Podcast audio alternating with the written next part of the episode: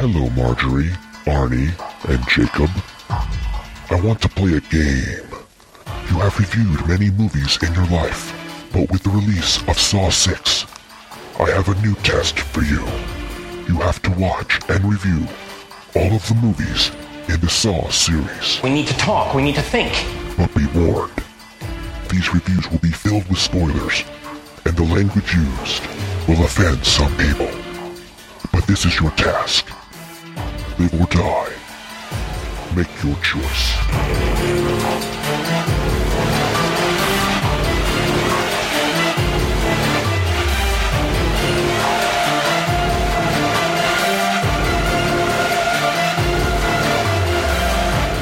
We're here discussing Saw 6, starring Tobin Bell, Costas Mandylor, Shawnee Smith, Betsy Russell, and Mark Rolston, directed by Kevin Greutert. I'm Arnie, host of Now Playing. This is Jacob. And this is Marjorie. Okay, wait, can I be the first one to say it? It jumped the shark. I said that about the last movie. No, but this one really Yeah. jumped the shark. Come on. Like, I have in big notes. This is such a giant shark. I cannot jump it.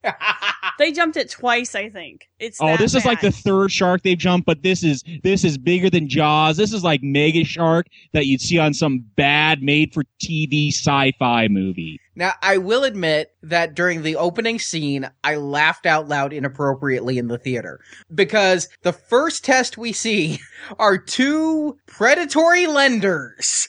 Way to go to the real America, Saw 6. And they literally are having the screws turned to them.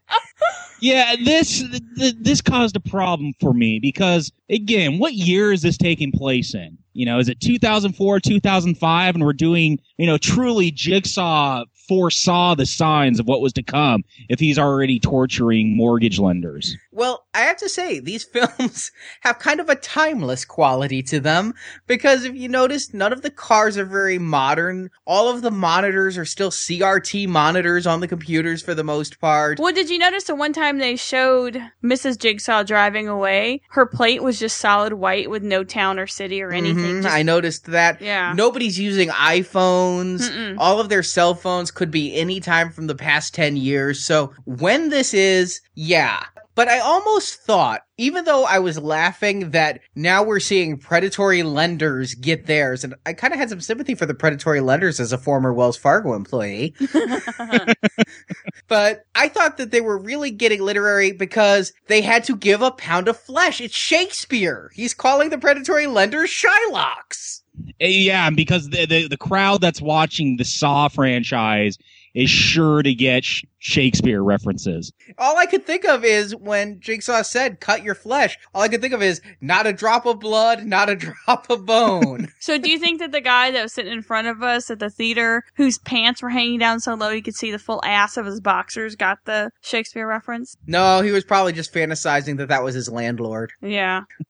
Now, do, do, you- do you know the story behind uh, the African American female that was one of the mortgage lenders? No. She actually won a reality show. I believe it's called Scream Queens. I remember reading about that where somebody was going to get a role in a Saw movie, but I figured it would just be a bit part. That was her? Yeah, that was her, and she actually everyone was surprised that she won uh, because she had no acting career. That that was her first time ever trying to do any kind of acting. And you know, yeah, it, it's a horror movie where you're chopping your arm off and screaming, but uh, she didn't do a bad job, I thought. Well, she was also in that awful prom night remake, so I guess it's turned into something for her. But yeah, she chops off her arm. Now, Jacob, in the last movie, you were wondering how everybody knows to do what the jigsaw puppet is telling them to do. This was the first time I'd thought it, and I actually saw this before we recorded Saw 5, but this is when I thought it because they are only given 60 seconds to live, and they don't just have to stick their hand in a trap or something. I mean, if you remember the first movie, Cary Elwes was given like a day to cut off his foot or kill Adam.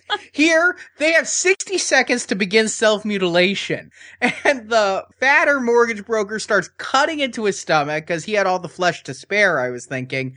And the Simone character, the contest winner, doesn't have it, so she cuts off her arm and starts hacking into it with a blade. I'm thinking in 60 seconds, even if the screws are turning a little bit tight, I need a little bit more proof that something bad's going to happen to me before I start hacking off my arm. Well, here's the thing with Simone. She at first she's just like cutting through her arm. It's not till you get down to like the final ten seconds that she grabs a cleaver and starts like chopping hardcore. And me, if I got a band-aid, I'm the kind of person that just rips it off. You know, I got to cut my arm off to stay alive. I'm not going to daintily cut through it with a knife. I'm grabbing that cleaver right off the bat and start just hacking away. I got to figure that's less painful. I was thinking it was some kind of ginsu because it was going to cut through bone. See, I was wondering what's she gonna do when she starts cutting it off, puts it in the little scale, and it's not enough. Is she gonna take off another hunk of her arm? Because she can't take off the other arm because, well, she's one-handed at this point. You could take a foot, I guess. she was smart enough to take the left arm, assuming she's right-handed. I guess, yeah. I mean, was that logic? I mean, if I'm going to cut off an arm, I'd cut off my left. Or is it just the simple fact that my right arm would be the one that needs to do the cutting? Yeah, I think it's just the fact that you're right. You know, I'm left-handed and I cut with my left hand, so I would just naturally cut off my right hand. And I realize that all of these Saw movies have pretty much started, since the, the first one didn't, but all the rest have started with this kind of a test. We had the lawyer in that mausoleum in part four, and then in part five, we had the pendulum trap. But again, in part four and five, that tied into the main plot. These predatory lenders are never mentioned again, other than Agent Hoffman, still investigating Jigsaw, goes and visits Simone in the hospital. But that is the only connection this ever has to anything. So then we pick up pretty much right where five left off. Hoffman lives. We get to see the remains of Strahm after the walls. and you know what was there? Intestines. I was I was gratified because I felt gypped at the end of five. We didn't get to see the flattened pancake corpse, and I was really wondering what would be left of a human body, and I wondered how much you know pressure is coming from the walls, how strong are the engines, and what Makes would be your intestines pop out. Always in It's probably the same intestines over and over. And then we find the first twist of this movie, Agent Perez, who we thought died back in four and was told for a fact she died in five. Fooled you, she lived. Yeah, and she didn't look too scarred up to me for having jagged Billy puppet in your face. No, but it made her acting worse. The injuries. It hit that acting part of the brain and it severed did. it. Yeah, it's exactly what happened because her performance was very flat. It's flat as Strahm, if you will. Well, yeah, and that and that's just the beginning of a lot of uh, convenient things we haven't been told. I thought that the FBI starts revealing. Such as what? They get into the forensic of the the knife that has cut the jigsaw pieces, and the ones that cut up Seth at the beginning of five had a serrated edge, whereas the ones uh, that were associated with Tobin Bell jigsaw were a flat, uh, straight edge. It wasn't serrated. I was surprised that the FBI didn't say they were tempered steel. Okay, Yeah. now come on, guys. Now let's think about it. They probably just found out. You know they're not high quality. Why aren't they still going back and doing these kind of forensic tests on Seth from who occurred, you know, before Saw 1 ever happened in the timeline? Yeah, I mean, we've obviously seen uh, th- these cops, these FBI agents, they're not the brightest, but they knew to check for that serrated edge. It's the pathologist. He's the world's best pathologist who must have slept with like the boss's daughter or something, so he got stuck in this shithole town with the most inept cops ever. Yeah, we, we start and we, we get other clues. There, there's ones, uh, you know, with the oils that come off the fingertips, and you could tell from the oils on there that they were left from a dead person because they, I don't know, were missing something or a different temperature. Yes, because Hoffman was lucky enough to get one of Strahm's hands. It was the only thing not crushed. Oh, how lucky! I have a hand now, and he takes it with him everywhere and stamps it around on things. Oh my god, I laughed in the theater when he opened up his trunk and opened up the cooler, and there, oh, there's the hand.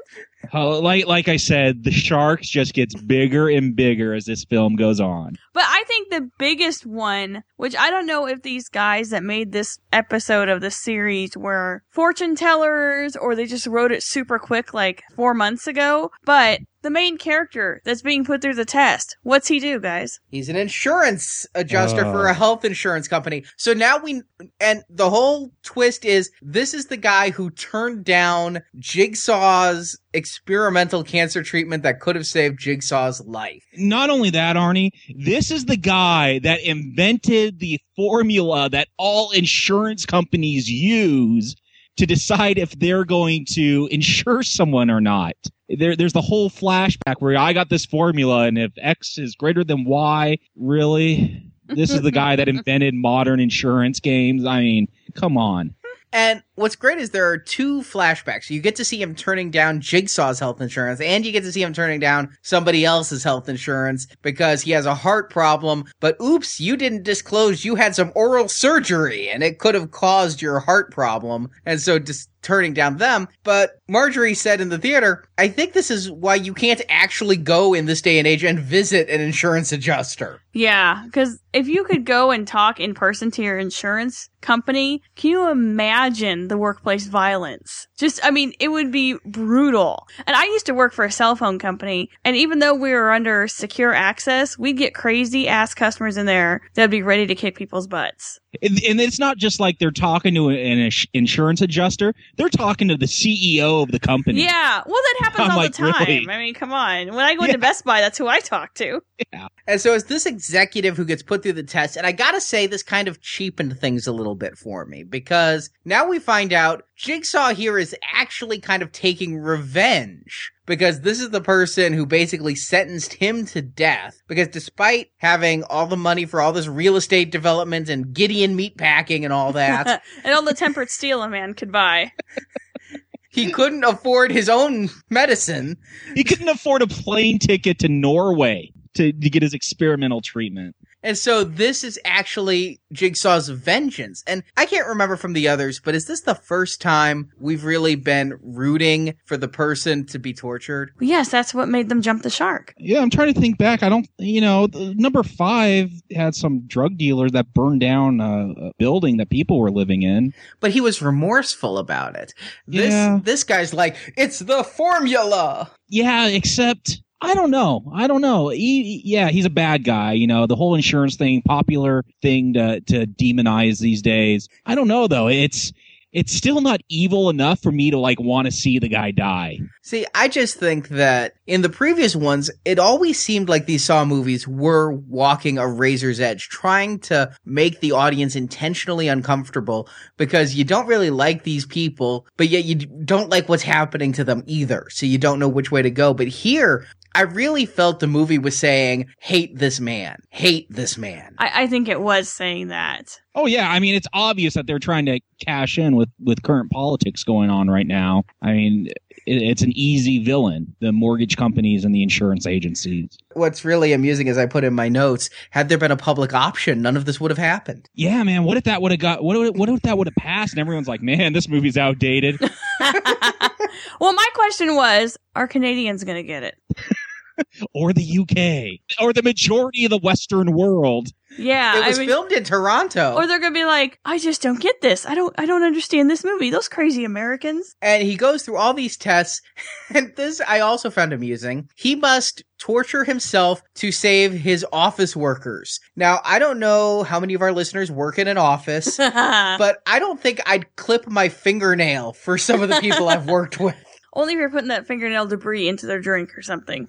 Well, yeah, like the first person that he has to choose if they live or die is the janitor. And like I totally thought the janitor was like one of Jigsaw's followers because there's that scene where this this insurance guy he like kind of bumps into him, looks at him, and the insur- the janitor kind of gives him that like evil eye. So I'm like, oh, this is gonna be the guy that like drugs him. It's it's you know gonna be like the uh, orderly from the first film. But no, he he's gotta you know kill the janitor. I feel bad for the janitor. He's probably an illegal immigrant, uh, working Oh, hard to feed his family, and now he's gonna die because he he works for this evil dude. all i could think of was that agent hoffman when he's setting up these traps has been watching way too many japanese game shows because it was a contest of who could hold their breath the longest. And the insurance guy, whose name was William Easton, was fairly healthy, and the janitor was a smoker. Oh, Oh, so no. he deserved to die then. Oh, absolutely. You know, I, I could sleep at night now. I feel better about that. And so it was like, who could hold their breath the longest? And it just reminded me of like, what was that Japanese game show where people got hit in the face repeatedly and would fall in water? oh, the super extreme. Elimination challenge. Yeah. Yeah, most extreme elimination challenge. Well, now Yeah. this is the most extreme. It's even more extreme because it crushes your ribs. maybe you know. I think the Japanese could go somewhere with this. They're they're usually ahead of the you know the the curve. I wouldn't be surprised. I did see a Mexican game show once where your punishment for getting the wrong answer was they made you eat part of a habanero. Well, the, the Hispanic TV is very different than ours. I mean, It is. on their on their kids shows they have strippers, so Yeah, I know. very different culture. And then his second test, because, you know, he's the one who has to choose if people live or die, gets to choose between two of his employees, either an old woman who has a family that loves her, or a young, healthy man who doesn't have a family. And I wanted to ask you guys, who would you have chosen? Hmm. I'd probably go with the loner because I, I could identify with that. I mean, the, you know, you need those secretaries again. If you worked in an office place, you know how those secretaries are. They're gossips. They're no good. Lazy, they Yeah. take long breaks, and they're easily replaceable from the temp pool. Yes. And she was old. I mean, come on, let's face it. Here was my thinking is she was obviously past childbearing age. So from a strictly Darwinian point of view, the young virile man, he could have gone on to eventually have a family. We don't know that if when she was his age, she wasn't an old maid or whatever. Here's my thing. Now, I have maybe perhaps an irrational mind or unreasonable mind, if you will, sometimes. Yes, in the last podcast you were going to cooperate with people. yeah, I know. What was I thinking? Who was taking the pictures of the loner file clerk? He had like really nice like post shots, like where he, they look like they're supposed to be surveillance, but they really weren't because he was like all dressed nice and on a park bench or whatever. Who was taking those? How did Jigsaw get them? Uh, maybe he hired Adam from like Yeah, six he movies moonlights, ago. and that's what Adam was doing. Is he hired Adam to take all these photos of people? I, I it, nothing is still more ridiculous than in part three where the unknown witness to the car accident was there. Yeah. That- once that happened, you don't get more ridiculous. But here's the problem with these victims is okay, we're supposed to hate Easton because he's evil insurance guy. Yet who's who's giving him these choices? It's Jigsaw. So he, you know, the the old lady with a, a husband and kids versus the young guy. You know, none of neither one of these two did anything wrong. The janitor didn't do anything wrong, and so it, it hurts Jigsaw's case. It, maybe that's why I had some sympathy towards Easton because it's not him that has to choose life and death between these people. It's it's Jigsaw who created the situation. True. And wouldn't it be, you know, the ultimate thing would be, well, I guess he could have with the cleaning guy, is he could have killed himself to save the cleaning guy. And what if he had died and the cleaning guy had lived? What would have happened to everybody else? Ooh, wow. Arnie, you forget Jigsaw perfectly understands human nature. So that wasn't even a possibility. Wow. Hmm, that just blew my mind. Wow. But yeah, there should have, I guess, been the option where Easton could sacrifice himself to save others. That would have been the ultimate sacrifice there. But on the other hand, it's a test. It's driving home. You know, when he turned down John's insurance and theoretically killing him, although didn't that experimental treatment only have like a 40% chance of working? yeah, so, it was, yeah, it was like Yeah. a 36% chance of actually working. so there's only a 36% chance that Easton killed Jigsaw. You know, the next, maybe part seven, he's gonna go and find everybody who smoked around him and possibly mm-hmm. gave him secondhand smoke. Maybe the janitor was one of them. Well, here here's the thing: is there's it makes this mention of how Jigsaw's work is almost done. So what the hell is his work? What is he trying to accomplish? This this plants in your mind that there is some endpoint to all this torturing, unless you figure, you know, he's going to rehabilitate all six billion people on Earth, and here's the last 10, 10 out of those six billion. Uh, so is there some master plan going on where this is all going to turn into some nice full circle. Everyone that either harmed him or his wife or Gideon, his unborn child, and denied him coverage and was a mean doctor to him. I mean, what is his work that he's trying to accomplish here? Well, you see, that ties into the A plot. Is that this whole thing, the twist at the end, is this has all been a test for Hoffman. And it's been enacted by Jigsaw's wife, Jill. And it's a test for Hoffman, although I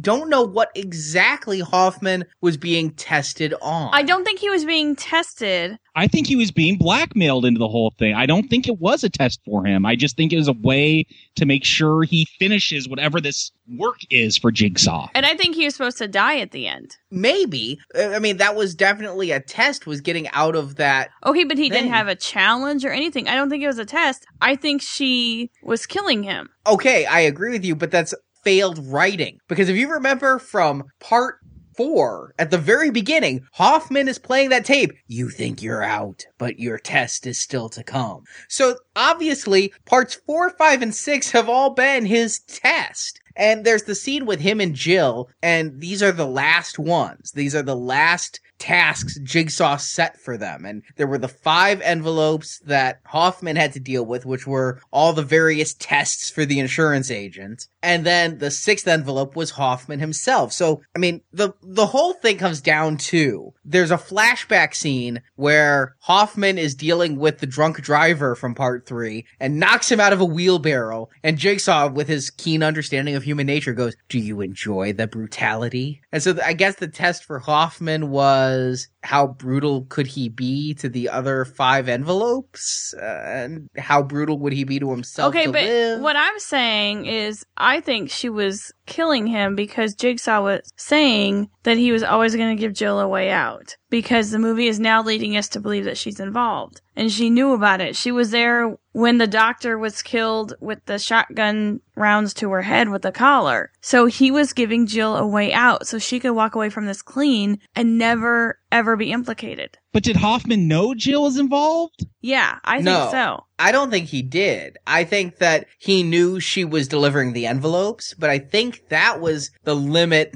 of Hoffman's knowledge of her involvement. And, you know, when you say Jigsaw's work is almost done, I think this is the last of what Jigsaw set up. But you're right. I guess this now means Jill is yet another accomplice. And what this whole movie does is it sets up Hoffman to then take the fall after Strahm had already taken the fall of being Jigsaw's other accomplice. It doesn't make sense, is what it comes to. It, I guess we'll, ha- we'll have to watch seven. But I think this is where their continuity is starting to get really weak and stretching because it's not a clean wrap up at all. Well, it, let's talk about the Hoffman plotline because we see Hoffman getting Strahm's hand, and that FBI agent Erickson believes S- Strahm was the Jigsaw killer, but then we find out Perez is still alive, but they're worried because of the blades. And so somehow they know, but I'm never sure how much they know that it wasn't really Strahm and it's Hoffman. And Perez is kind of the key to all that somehow. yeah, I didn't get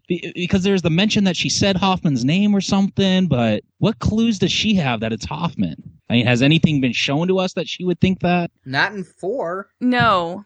Four, five, or six, maybe in nine or ten. it, it- it's yeah I, I like a movie that respects the intelligent uh, intelligence of the viewer where they will leave hints and if you're smart you can pick up on those hints and here they're hiding them on purpose so you don't know what's going on and it it bugs the hell out of me And the best part of it was that they start unscrambling Jigsaw's tape from Seth's murder. I got a lot of problems with this, what you're going into. oh And as we said in the podcast from five, where we see Seth's murder, it was quite obviously Jigsaw's voice. It was not Hoffman's voice there. It didn't have the accent. And yet here, they're playing the Jigsaw voice and it's Hoffman's voice and they're decoding it so they can find the real voice. And they take Hoffman there so that he can be present at the decoding. and again this tape is like i don't know a, a few years old at least going if we have any kind of continuity in these films and it's analog. Analog degrades over time. There's no way you could i don't know. It just i i've worked in recording studios and that and it no you can't do that. Maybe they digitized it as part of evidence right when they got it. they don't use digital anything in this movie. No, they don't. Don't tell The- me that they have like a top tech team when they can't even. Yeah, the top tech team traced the video feed in Yeah. part two. took them like eighty It took them two to get hours to get there. There. Well, they were eating lunch. They don't have GPS. What I found funny in this one was the lady who's decoding this tape has that keyboard there, and it reminded me of Ferris Bueller's Day Off when he's like playing with the coughs. But here's my question. So they're like leading him into this, and the whole while, like, you can see them, the suspicion in their tone of voice and everything, and he's very cautious going into it. Because they know that the oils from Strahm's hand were from his dead hand. Yeah. So I, I guess the question is, why did they not have like a SWAT team ready to go for when they sprung it on him? He didn't do what he did. Okay, this is the hugest freaking shark in the world. This is they suspect that this guy's the jigsaw freaking killer, and yet it's not that they don't even have a SWAT team like hiding out. They don't even have their guns ready to go. And I, I figured, okay, they don't have their guns. Hoffman ends up killing them. Uh, Perez and uh, Erickson and and no name digital anal- voice analyzer kills them. I figured the SWAT team's going to rush in or something. How stupid is this FBI? I can understand how 9-11 happened if this is how the FBI is.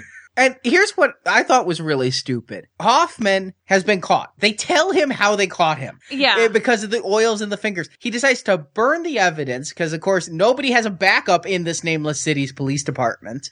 But he then takes Straub's hand and starts patting it all over again. They already know the oils are from a dead hand. It's not like there's new oils. Uh, But they didn't tell anyone. Perez and Erickson didn't tell anyone that they suspected Hoffman. Neither Perez, Erickson, nor digital voice analyzer lady was analyzing the oils on the fingers. There was a lab tech somewhere who said this is a dead fingerprint. Yeah, because Erickson even says that they weren't smart enough to figure that out, that it was some tech that figured it out. I'm telling you, as the pathologist, But maybe the fire will warm up the oils, so it'll look like he was oh, alive. Oh god. I lost it when he held out that dead hand. That was the funniest thing ever. It it doesn't make any sense.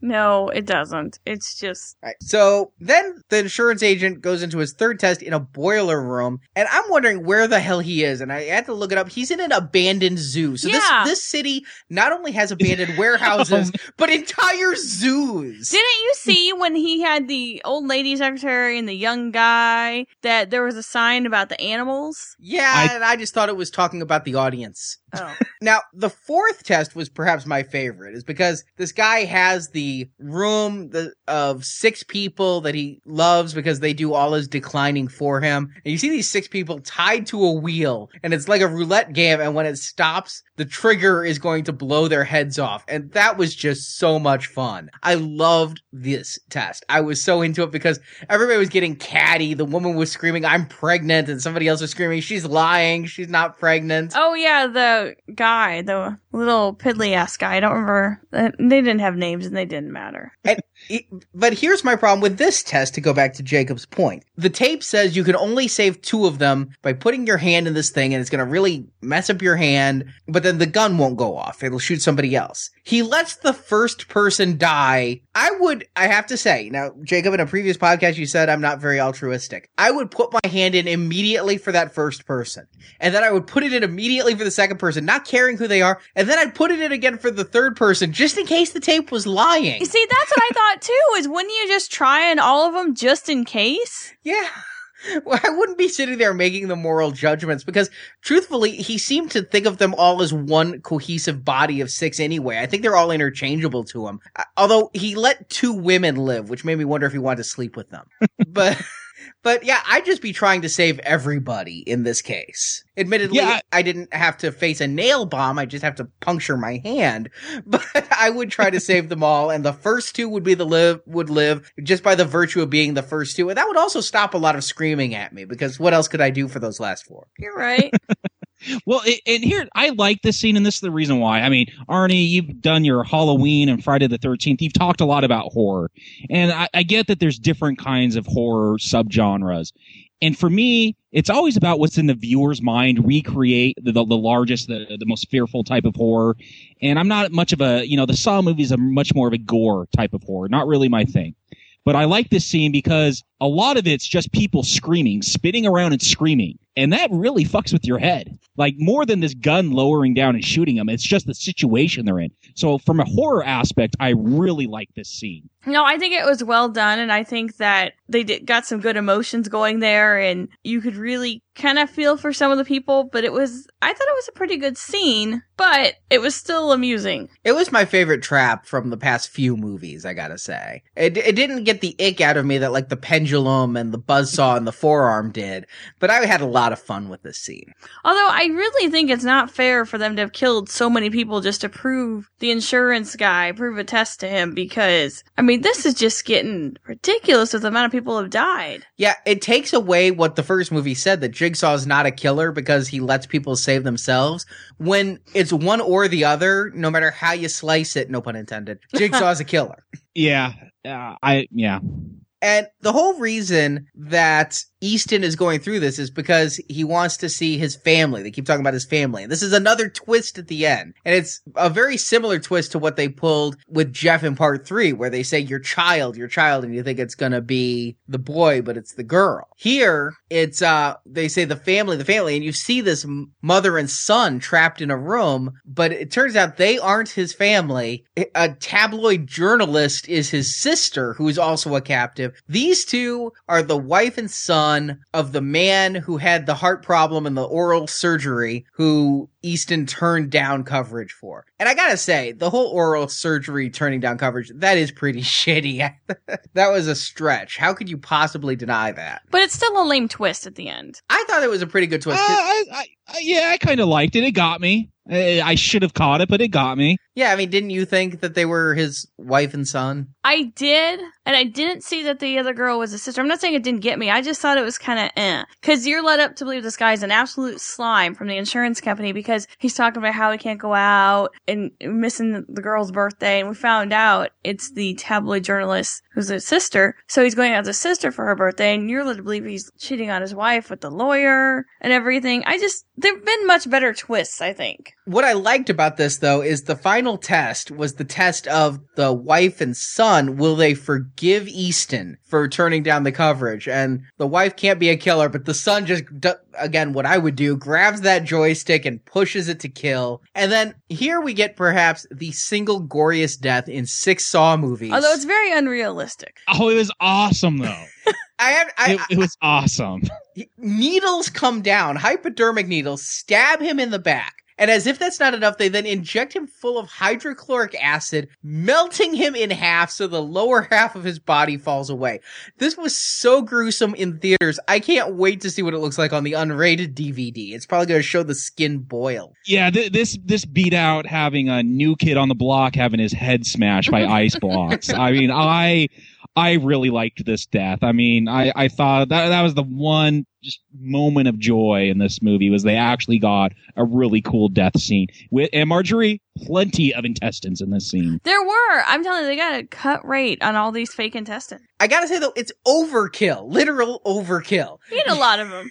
I mean, the guy was going to die. You didn't have to inject him with acid so his body fell in half. I mean, again, this is why I say the movie makers want us to root for his death because to give him such a gruesome death, I, I think we were supposed to revel in it. Eh, Yeah, well, one of the things I was reading, and this is on the internet, so I don't know how true it is, but this actually, this movie, Saw 6, is the first movie in Spain to get an X rating for violence or gore. And did, did you think this movie was, had more gore than the other five Saw movies? It's hard for me to say because I saw the unrated version of Yeah. all the other five. So I, I can't really say for certain. So wait, the Europeans are calling us prudes, or they're calling us? No, we're- no, we're calling the Europeans prudes because the, the Spaniards gave this an Oh, X but- rating. But this is violence. Americans are prudish about sex. Oh, that's right. Yeah, yeah. If it had more boobs, it'd be okay. Over there, it would be okay. Yes. Here, we'd give it. oh my NC-17. god, we don't want to see boobs, but his guts can fly out. intestines good, nipples bad. That's Got the it. American way. What if you have intestines coming out of the nipples? Wow, that'd be a hell of a trap. Yeah, that, there's a quandary for you. Who knows? That may have happened to Strahm as the walls got closer. And so the final scene, we see Jill put the reverse bear claw on Hoffman. Here's the thing: we're gonna just redo a bunch of the movies. We're gonna, you know, going back to the the boiler room scene. We had the whole key, and the lawyer would have to cut out of Easton to get free. We saw that in the in the first one with Amanda. We have the reverse bear trap, and we have the electric shocker again. A lot of callbacks to the first one. Who got electric shocked? I can't remember. Yeah, when when Jill walks in behind Hoffman, she shocks him, and that's how she kind of paralyzes him, so she can put the bear trap on. That's oh, right. Oh yeah, she like tasered him kind of thing. Yeah. So a lot of a lot of callbacks to the first film for some reason. So, like Marjorie said, do, Jacob, do you think that was just intended to murder Hoffman, or was it a test? You know, Jigsaw and his legacy, whoever's the current Jigsaw, is so set on doing these traps, you know, believing they'll lead to murder. I, I think it was supposed to kill him. But but that's that's the way they do it. They they have to do it with some weird trap. That's how they have to kill someone. Yeah, I mean, she says game over, which is what they always say. So I think it, yeah, it has to be that he was going to be killed. So you agree with me now? Yeah, I don't know. This movie's fucking with my head. again there's there's no test for him there's no tape played it's just game over and you know he finds a way out he he smashes his hands his hands were tied down smashes his hands so he can break free and from what i could tell he like sticks the trap like in a, a, a barred window or something so when it opens it doesn't open all the way and it doesn't kill him Mm-hmm. It just tears half his face apart. yeah but he gets out of it so i guess he'll be returning in the next one I think that's a safe assumption. I mean, I don't think that other work engagements are going to prevent Costas Mandylor. No picket fences reunion. if he's not in the next one, he'll be a surprise in eight. Oh yeah, Th- that's very true Seven probably takes place at the same time as six, and there's another Jigsaw killer, and then Costas Mandylor will come out in eight. You're right. Yeah, seven actually is going to take place during all the movies. We're going to see a time machine where it just jumps all over the place and, and set up these traps. But I mean, again, was that you know we get the reveal? There's these these five envelopes that Jill gives to Hoffman with these victims for this insurance trap. But there's the sixth envelope that she kept and it had Hoffman's picture in it, and he was that final victim or final I don't know. There there is no game to be played. It was just game over. So was she just told, okay, now you got to kill him? See, that was what I was asking is, was his game to see how brutal he could be to himself because he enjoyed the brutality of others? Hopefully, seven will answer that, or eight, or nine. Let, let's just. I don't. I'm not going to hold my breath for an answer. Please do hold your breath. Yeah, I guess it's just one of those things we're gonna have to wait. I think that if they didn't leave a plot hole, there wouldn't be a sequel. Once all the plot holes have been filled in, the Saw series is over. The first movie had plot holes we could drive a Hummer H1 through. So they had to leave something there. Yeah, it's just I don't know. I like like we I guess we've all agreed we're just gonna have to watch the future films to see what the hell was up with that. Well, we, we got to get to the big one of the big big reveals here, and that's the letter. He finally found out what Amanda Yes. was told in that letter. I thought that was pretty lame when it came out because that was the big buildup. If you go to any of the Saw fan sites, like, oh my god, we're gonna see the letter. We're gonna see the letter that Amanda read. Yeah, that had bothered me that it was one of the other dangling plot fret threads from three. Is what was that letter? And it was called back to again in four. They weren't letting us forget the letter. And the letter says Amanda has to kill Lynn, who was the doctor helping Jigsaw. So now it wasn't Amanda's vengeance in three. You have to go back and watch it again because now Amanda's being blackmailed into doing what she does. Or else Hoffman's going to tell Jigsaw, who's lying on a table with his brain exposed, that she's cutting herself. And Jigsaw, with his brain exposed, will give a shit. Well, it's more than that. Amanda is the one who caused the death of unborn Gideon because Yes. she's the one. Yeah, you, uh, it's hard to remember all this stuff. she's the one that told the, the- you know, I can't remember which one, three or four. Jill and John Jigsaw's baby is killed when it's smashed. Jill is smashed with the door handle from that junkie that was trying to break into the methadone clinic or whatever she's running. And you find out Amanda was the one that told the junkie to go do that, and she was there the whole time watching in the shadows. What'd you think of that? I thought it was kind of lame, and I don't know. I don't like when they add footage to things you've already seen. You know. I, I rolled my eyes. I'm like, okay, whatever. This again goes back to my problem. It's making every single test personal for Jigsaw. Everybody he has attacked, including Amanda, what has in some way wronged him. God forbid the clerk at Burger King who didn't give him the right change. Hmm, you said everybody wronged him. Not every single person Okay. has. I think it's going to keep coming out, but Amanda has wronged him by being What about of the that. the guy in the barbed wire? That that's that's for part seven. We'll find out.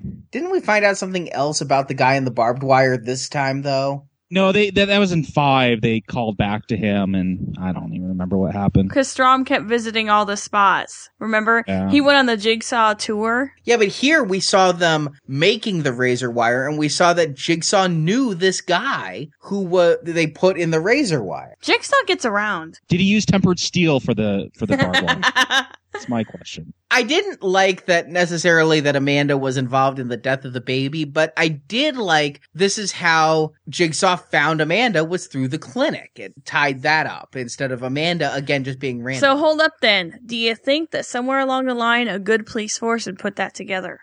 Everyone who was attacked went to this clinic. Mm-hmm.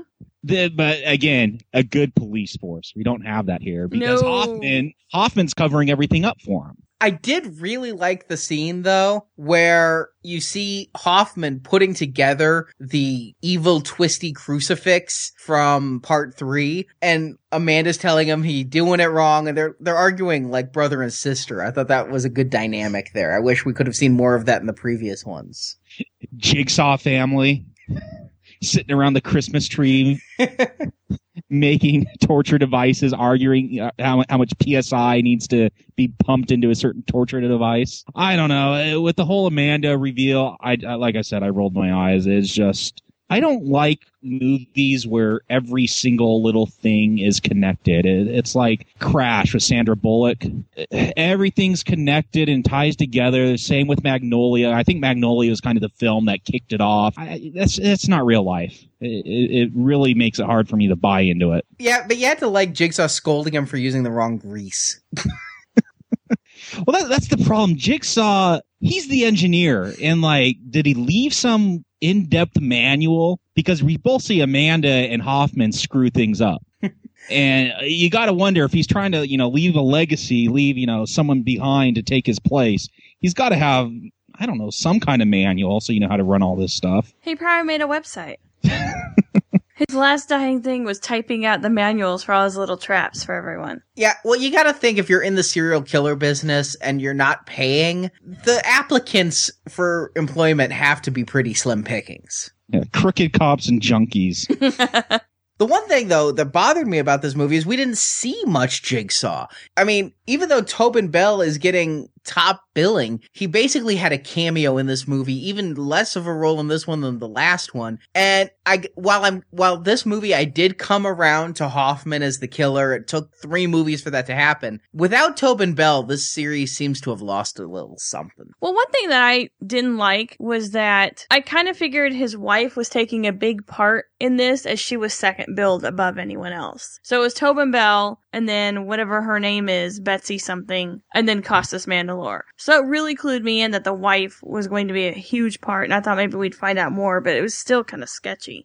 Yeah, I actually kind of like Tobin Bell's Jigsaw character, uh, especially in the earlier ones where you got to see him more. And uh, I think it was a bad move to kill him off because flashbacks just aren't that fun to watch, and that's all we're seeing him in now. You know, not that I want the the writers to somehow resurrect him. A la staples in the neck. yeah, that was uh that was his twin brother, but probably not the best plan. You know, he if you, when you have these serial killer type movies, you got to have some kind of personality to them, and and I don't know Hoffman and Jill and Amanda, they just they didn't have that same aura about him that Tobin Bell does. Costas Mandylor has absolutely no personality. He is so flat. No, he's got a creepy name, and that's it. yeah, it's just really he sits there and just like kind of purses his lips and stares, and he can't act. but this is a different type of horror series. I mean, if, in the previous retrospectives, when they talk about removing Michael from the killing or they remove Jason as the villain, those movies didn't work. Here, these movies, again, it's far more like a serial material and Jigsaw put the machine in motion and it just keeps going. But without Tobin Bell, the actor and the gravitas he brings to the situations, it just wasn't there. And it really felt in this one like he was phoning it in. I didn't really feel much from him during the flashback scenes that he was in. Yeah, and at least with the first few films where he was alive, you still had that warped purpose that he was doing this. He's doing this to make people realize how precious life was. And now with these last three films, it's okay, we got to cover our footsteps, we got to cover our tracks, so none of this could get pinned on anyone. And it's just not as fun as watching someone uh, with a twisted sense of morality torture people you guys did catch that this movie filled in some plot holes from previous ones. And I, I really think every sequel in the Saw movie exists only to fill plot holes all the way back to the first one. We complained in part five that the B plot had no relation to the A plot. Here they're like, those five people were a case that Strahm was investigating. Very loose. That's right. Yeah. Come on. I totally forgot about that till now. It obviously didn't make an impression on me. And the other thing, which I'd completely forgotten about myself, was they explain why Dr. Gordon's pen light was found with the razor wire scene.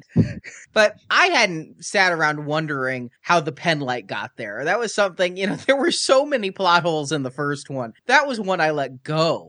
and here they're like, we have to explain why Dr. Gordon got the pen light. And that, you know you're in trouble when part of your plot revolves around a pen light.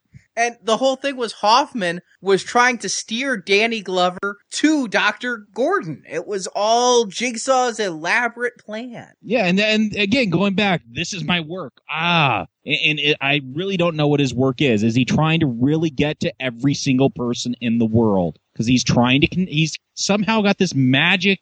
I don't know where he could connect everything and lead everyone to the next person, and they all fall in traps. It's just, uh, it gives me a headache. So with the reveal at the end that Jill sets up Hoffman, is Jill our next Jigsaw? Because we have that scene early on where Jigsaw is kind of mentoring her the way he mentored Hoffman. What you're doing isn't curing people. I cure people. Look at Amanda. She's cured, isn't she? I think she'd have to get some henchmen first because she can't do that all herself. He could do it all by himself. Maybe the whole plot is to show Jill that life is worth living even though she lost her child. And that's what this big, huge, elaborate plot is. And now she's moved into that role where she's bearing life to others by showing them how they could overcome through torture, that there's more to life. And so metaphorically, she's giving birth to new beings. And that's the whole point of this. You're thinking too hard again. I, I know I am. It, You're it's, really it's thinking too hard.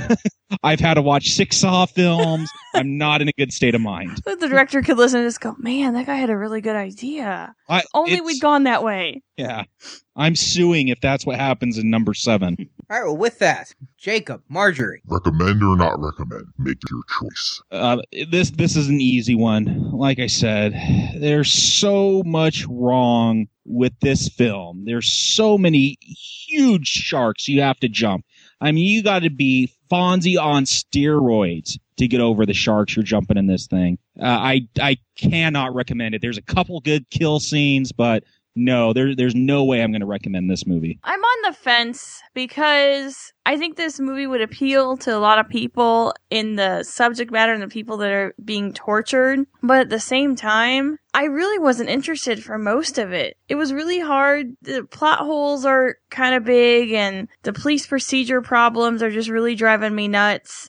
I don't know. I think this series is suffering from a little bit of watering down. It doesn't shock anymore. And I think that the Jigsaw's mission is getting lost in the shuffle. And I think you're right, Jacob. They shouldn't have killed him off so early. I don't think they intended this franchise to be as popular as it is. And now they're having to pay back and backtrack for all that. I know I've nitpicked this movie here, but I'm going to recommend it because I think this is the first one where, yeah, there still were a lot of ties to the previous ones, but it wasn't told so much in flashbacks that I feel anyone who's come before this would be lost. You could sit down and watch Saw 6 without seeing any others, and you might not catch every freaking nuance of every tie that we do because we've just watched all six very close together. But I think you'd get a lot of enjoyment out of it. It has a lot of fun. I mean, it is a bit of a message movie, and we now know that Jigsaw voted for Obama.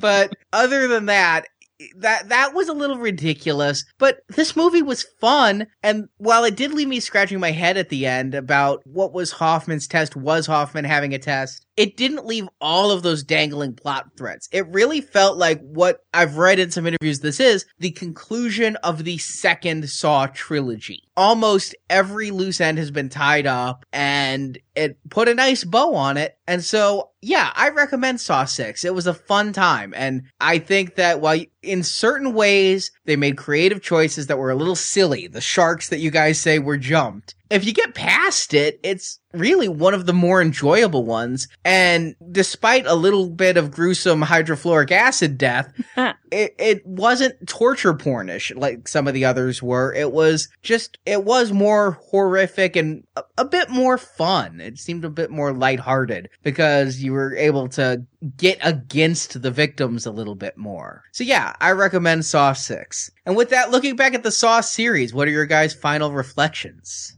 Stop at one. I mean, again, I think one, it, it's a good example of, of, a new horror type of genre. It, it does something different than uh, movies had done before. So I, I think you could appreciate it on that level. If you're a fan of serial fiction, then yeah, maybe you want to check these out. I, I found myself, despite my best urges, even like with five, I really got caught up, in, like I said, in the cat and mouse game. I really got caught up with, you know, does the FBI know Hoffman's involved or not? That side of the story, I, I kind of find myself interested in just because, you know, it's this story that's gone over so many movies. It's, I find something there to keep my interest. So you're saying Saw is the modern day Charles Dickens?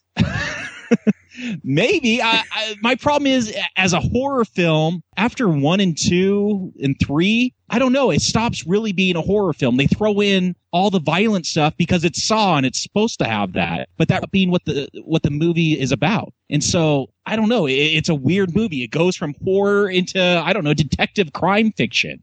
So yeah, if that kind of thing appeals to you, wait till all the movies are out on DVD where you can watch them all like in a week or two. Because there's no way you can watch these from year to year to year and remember what's going on. Got to be like your priest friend and have the parties. Every year, got to have the party. I like that they're taking horror to a place that I can't think of any previous horror franchise has been with the tight continuity. Despite the fact that, again, there are some eye rolling coincidences and some people related that are very convenient. I love that continuity because I'm a geek. I like Lost and I like Battlestar Galactica and I like this tightly woven fiction. And this continuity, you know, th- there are six Saw films, there are six Star Wars films. There are more continuity holes in Star Wars than in Saw by yeah. the power of a thousand.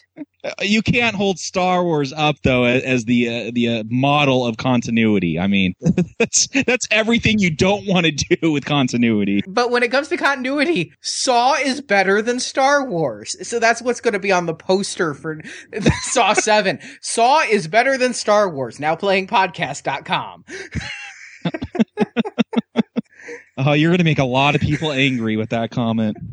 I like the tightly woven narrative. It has above par acting for even modern day horror movies. Looking at the modern Friday the 13th or the latest Halloween entry, the acting in this is above. Yeah, Costas Mandylor is not going to be uh, taking home the gold statues anytime soon. no.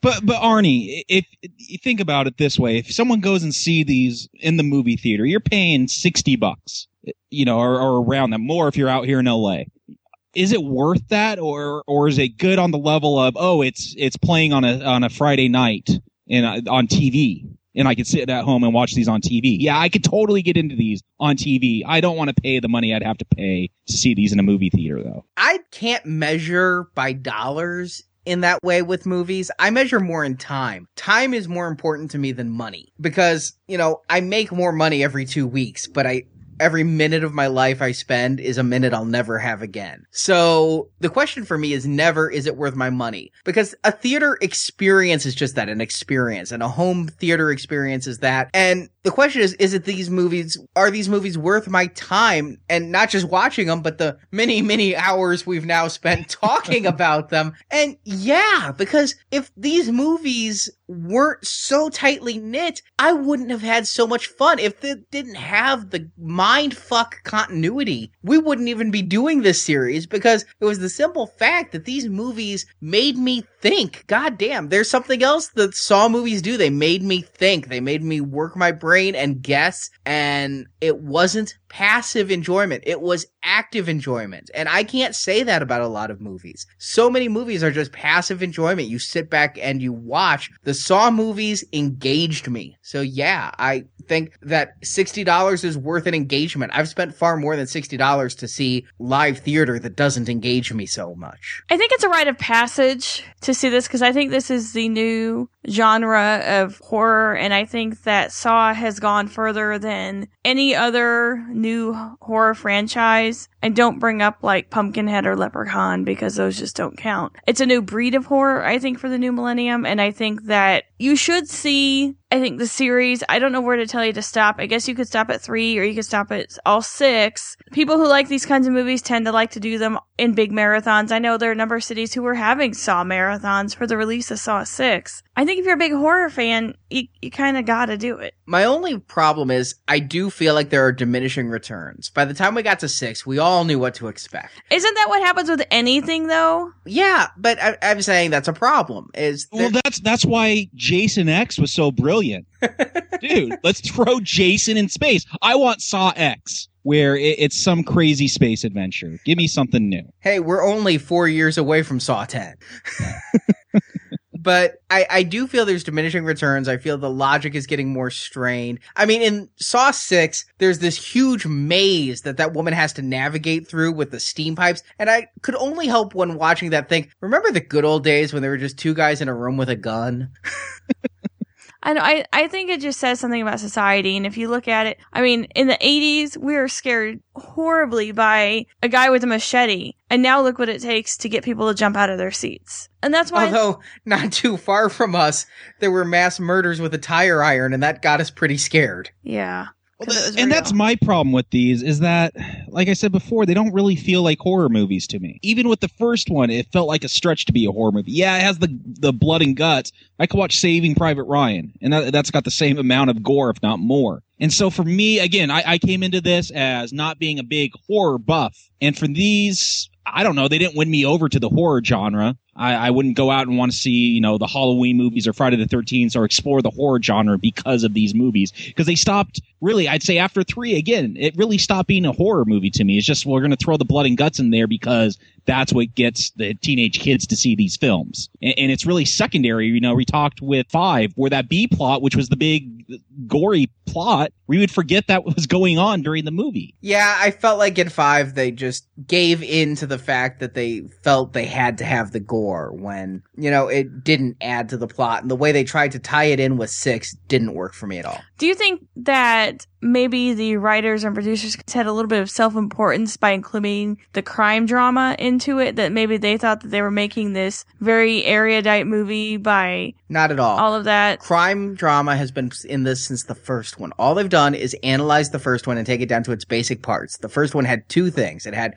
a torture room and it had cops trying to get there in time. And that's what every single other one has had. It started in the very first one. Had it come in later in the series? Perhaps. But Danny Glover and the Asian guy from Lost, they were there from the beginning. I'm sure he loves being known as the Asian guy from Lost. He's an actor. He's known. He loves it. Now let me ask you guys another question just to kind of finish it off. What do you think of the news that Saw 7 will be in 3D?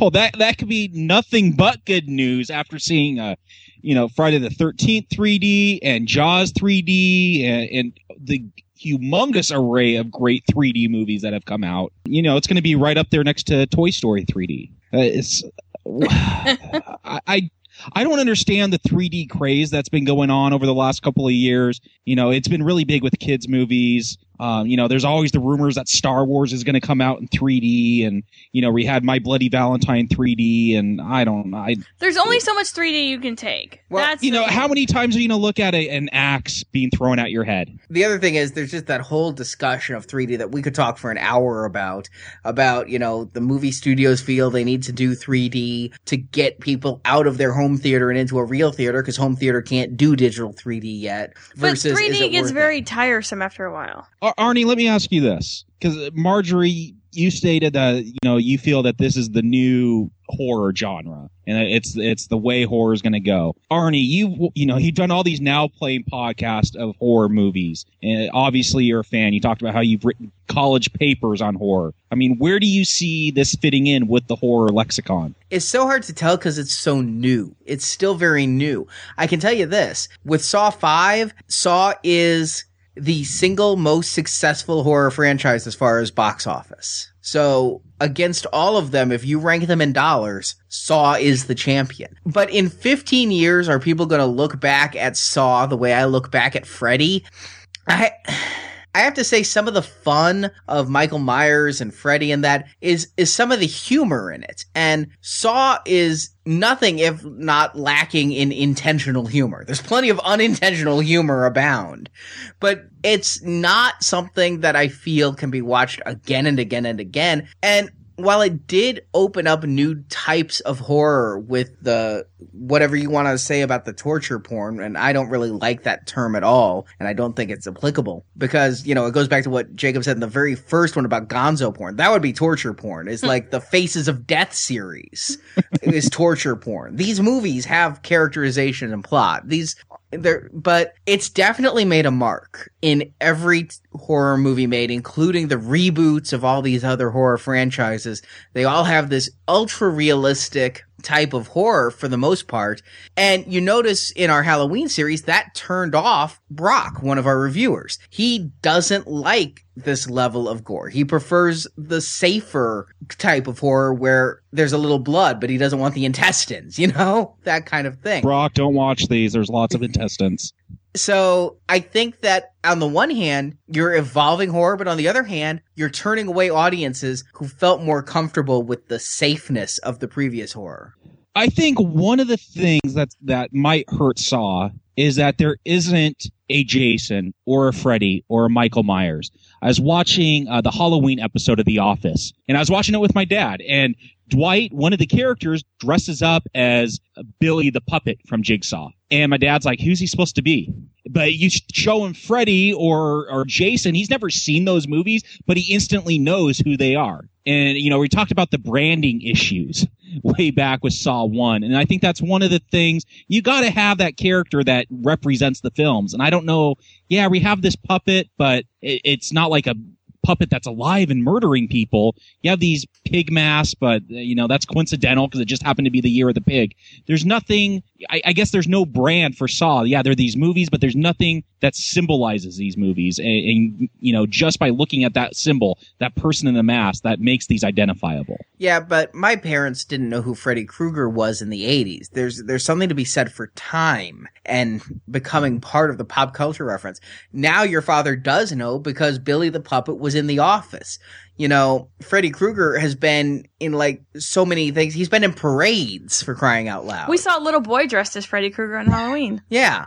So He's like eight years old. it's a matter of infiltrating the mass culture, but there's no doubt that for its target demographic, who is not your father, Jacob, Of course. it is going, it is being massively successful.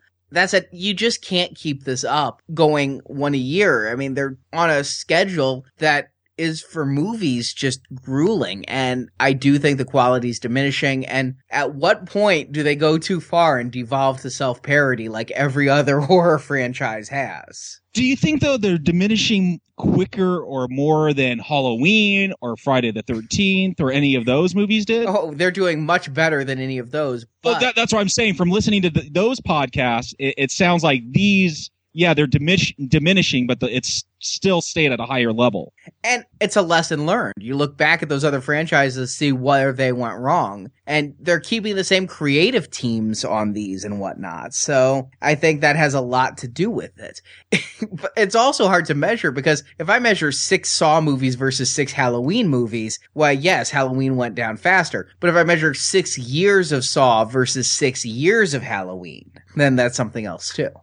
It's so hard to judge because as with Friday the 13th and some of the Halloweens, you know, you get that very 80s style with it and it becomes so funny that that was ever modern. All of the Saw films are too recent to have any nostalgia associated with them that But do you- again would make them safer. Do you think that these are going to get to the point like the Nightmare on Elm Streets where Freddy was basically establishing a relationship with the audience with him breaking the third wall and, you know, doing things with tongue firmly in cheek? Well, they'd have to keep a killer around long enough to establish a relationship with true. the audience. They But keep what I killing mean? the Like, there, killers. there gets to be a point where Friday the 13th was merely an amusing thing and no longer scaring the crap out of you. and I think we hit that with part six once we were like, yeah, kill that insurance asshole. I think they're starting to get there. If in part seven, Jigsaw's torturing the bully who beat you up in high school, you know that's what's going on. Oh, that's probably the plot of Saw 7. Jigsaw the teenage years, I'm telling you. we've got so I mean, we've had so many good ideas for Saw movies just doing this podcast. I think we need to, uh, you know, write something up and see if we could get a contract going. Do parts nine, you know, the the fourth trilogy. I think you're onto something. We, maybe we can make fan films. no, no, I don't. I don't want to go there. What if there's Saw fanfic? Oh, I don't. I don't even want to ponder that question. It, it's no. All right, guys. Well, thank you for joining us for the Saw series. And to our listeners, we will be back next week with a review of the new film Avatar by James Cameron. We're not doing a series on that one well, because it's a series of one movie. And then we're going to take some time off for the holidays, but we will be back to the future in January as we review the Back to the Future trilogy. And then we have even more planned for 2010, including the much anticipated and demanded by you Nightmare on Elm Street retrospective. And while we're taking our break during the holidays, you can go and listen to our other retrospective series at nowplayingpodcast.com. We've done Friday the 13th and Halloween, as Jacob has mentioned, as well as Terminator, Star Trek, House of a Thousand Corpses, as well as many other individual movie reviews. So thank you again, Marjorie and Jacob. Thank you. You. We'll be back next week with Avatar.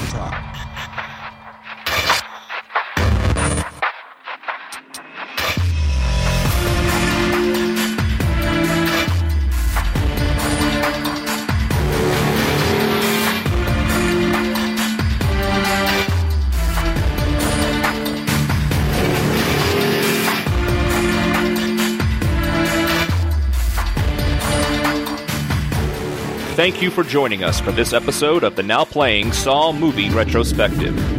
Congratulations. You are still alive. If you enjoyed this podcast, please leave a review for us on iTunes or post about us on Facebook, Twitter, or your social media avenue of choice.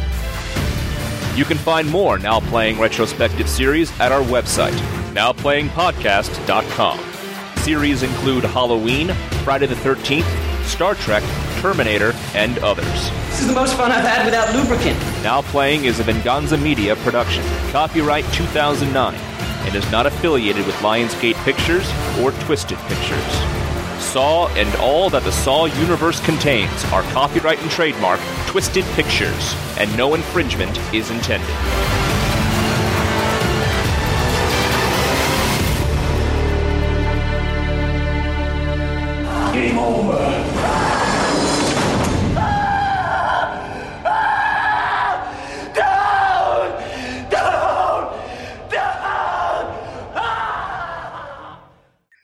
Maybe this is the same zoo that the uh, penguin hid out in in Batman Returns because Gotham had an was. abandoned zoo. Maybe Yeah. this is what Gotham would be like without a Batman. That's what this movie's all about.